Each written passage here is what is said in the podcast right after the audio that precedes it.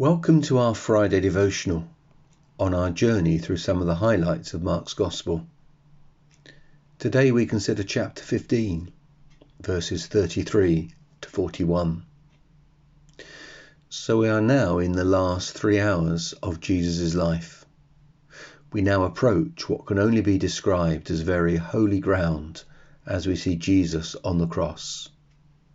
And as we go in our mind's eye to the cross, we know that many of the people around the cross have been engaged in mocking Jesus. But suddenly the mocking comes to an end because we read in verse 33 And when the sixth hour had come, there was darkness over the whole land until the ninth hour. The darkness began at twelve noon and finished at 3 p.m. Mark does not explain the significance of it but what we know about darkness in daytime in the Old Testament is that it is a symbol of God's wrath, God's judgment. For example, Isaiah chapter 13, verses 9 to 10, Amos chapter 8, verse 9. And we know that the very heart of what is going on on the cross is God's judgment being poured out upon our sins as Jesus takes them upon himself and then bears God's judgment that we deserved for our sins. And that is why there is the terrible cry issued from Jesus' lips. In verse 34, My God, my God, why have you forsaken me? These are the first words of Psalm 22. Even as Jesus is dying, it is all determined by what is written in Scripture. And why does Jesus cry out in this way? Because he is experiencing something unique for him. He is experiencing being forsaken by his Father, God the Father.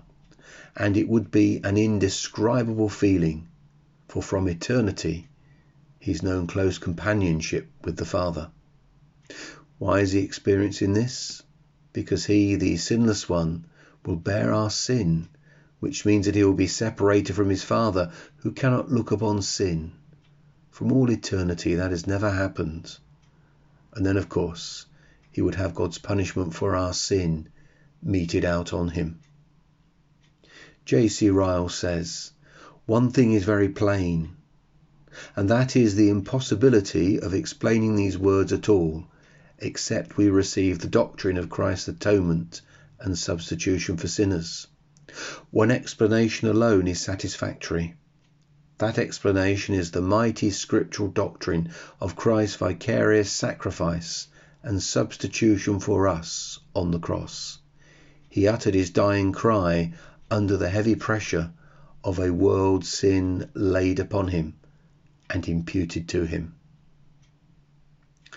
And then in verse 37, Jesus uttered a loud cry and breathed his last.